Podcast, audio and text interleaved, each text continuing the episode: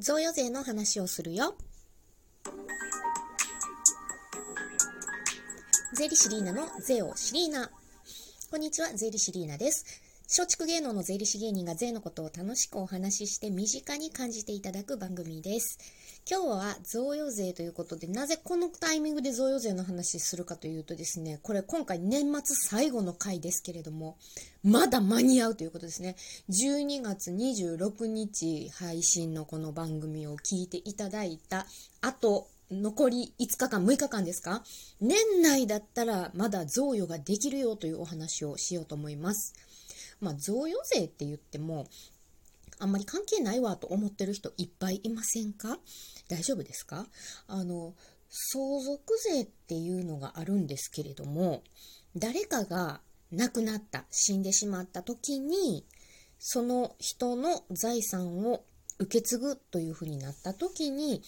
ある程度の金額があると、税金がかかってしまうというのがあるんですよね。でちょっとでも税金がかかる可能性があるんだったら、あの、生きてる間に、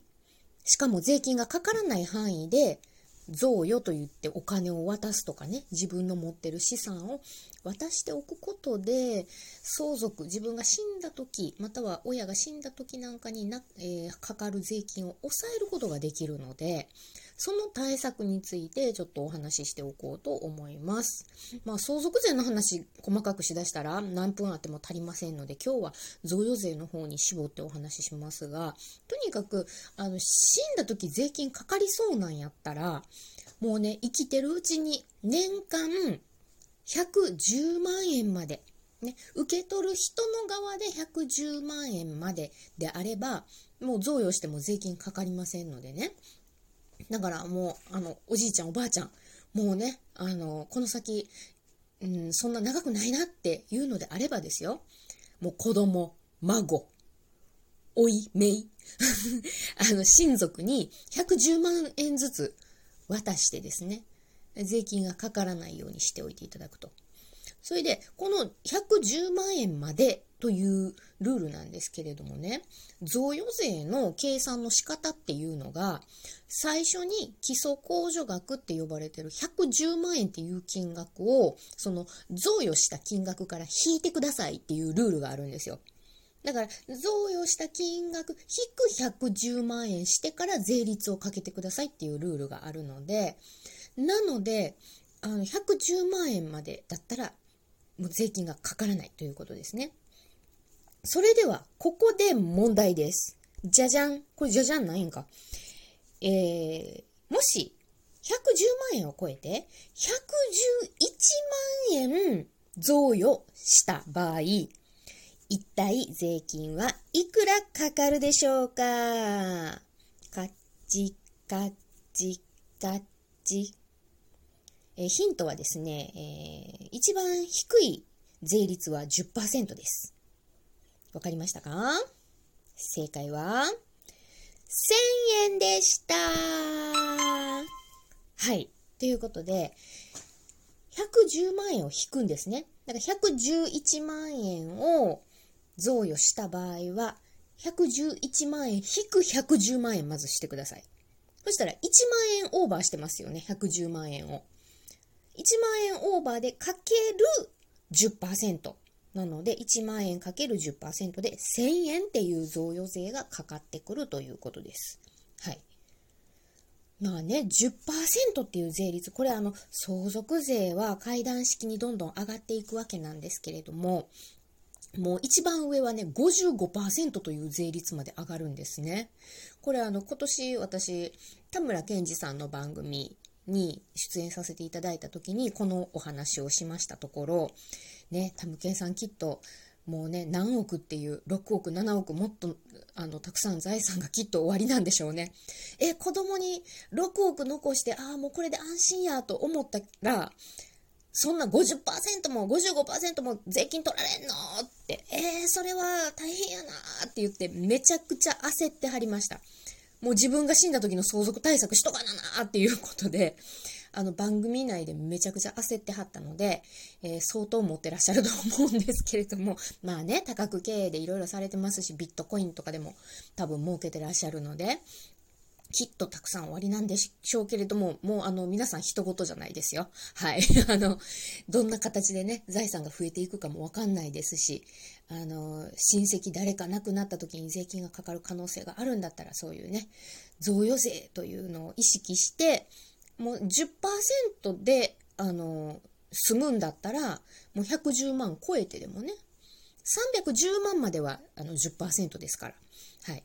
310万超えたらあのまた税率が上がりますけれどもあの310万までだったら10%で済みますのでそのね低い税率のところで贈与しておくというのもいい対策になりますのでねご参考になさってください今年の嘆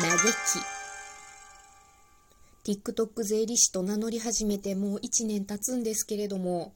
この1年間結構頑張って投稿した時期もあったんですけれどもね、去年みたいにもうフォロワーが増えないのよ。嘆かわしい。税理士リーナのおしゃべリーナということでね、来年はまた TikTok も頑張ろうと思いますので楽しみに待っててください。さて、今年最後の配信ということですので、今年1年振り返ってみようと思うんですけれども、皆さんどんな1年でしたでしょうか？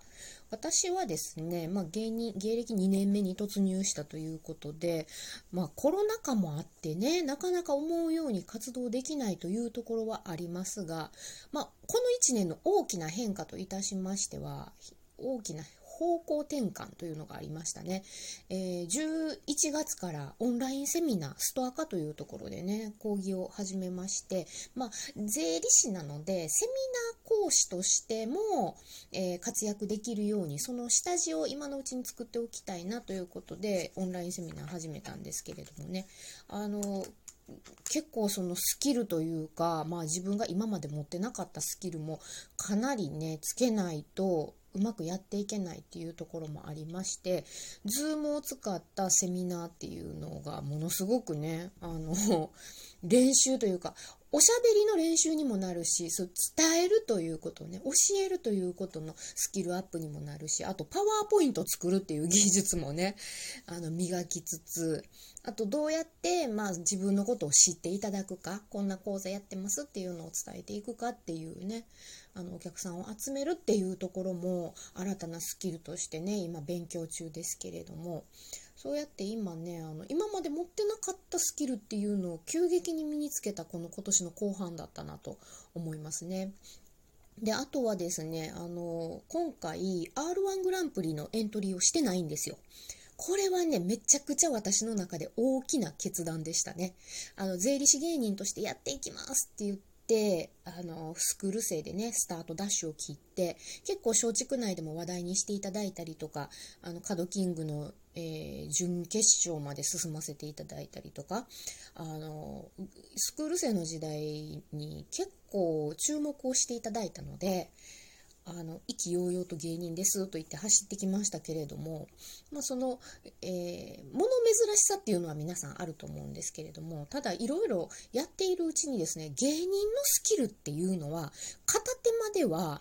十分に身につかないなっていうのが分かり始めましてですねその r 1グランプリだったりとかそういう賞レースで戦っていくためのうーん何て言うのかな技術というかえーと、レベルって言ったら本当にねあの命かけてネタ作るっていうぐらいやらないとあの戦えないそこのフィールドまで登れないっていうことがよく分かったのでなのでちょっと方向転換をして税理士の中で一番面白いを極めよう。だからまずベースは税理士っていうところに軸足をあの、外したらいけないなっていうことに気づいたので、そこでですね、私、あの、R1 を辞退する、R1 エントリーしないっていうのも大きな決断なんですけれども、えー、来年1月、2月、3月、この3ヶ月間はですね、今までずっとコンスタントにステージに立っていた心斎橋門座の舞台をお休みすることにしました。で、そうすることでね、あの、税理士としての業務もちゃんとできるし、そしてですね、無料相談会とかそういう仕事も税理士はありますので、そういうところに出て行ってですね、あの、ネタ集めをしてこようと思います。はい。変わった申告をしてくる方とか、変わったこと面白いことを言われる方をね、あの、拾い集めてこようと思ってますので、ネタの採取の時期に入ろうと思いますので、またね、そういう、あの、こんな人、こんな面白い人いたよというのが集められるようにね、楽しみに、えー、皆さん待ってていただいたらと思います。ちなみにあの、来年の運勢をですね、先ほどあの、社労士ローリーになんか新聞の端っこに載ってるやつを見てもらったら、来年はパートナーと手を取り合って何か大きなことを成し遂げるかもしれませんよという、かもとは書いてなかったな。成し遂げる一年となりそうですとありましたので、おそらく私はシャロシローリーと手を取り合ってですね、まあ、株式会社ゼリーシャリーを作るのか、漫才で何か極めるのか、わかりませんけど、来年ね、あの、何か大きなことをすると思いますので、それが何なのかまだわかんないですが、来年飛躍の1年にしたいと思います。ということで、今年も1年、えー、皆さん、ラジオトークお聴きいただきましてありがとうございました。来年は、えー、1月1日がなんと土曜日ですので、ライブ配信1月1日に行おうと思っております。えー、来年もどうぞよろしくお願いいたします。それでは皆さんお聴きいただいてありがとうございました。良いお年を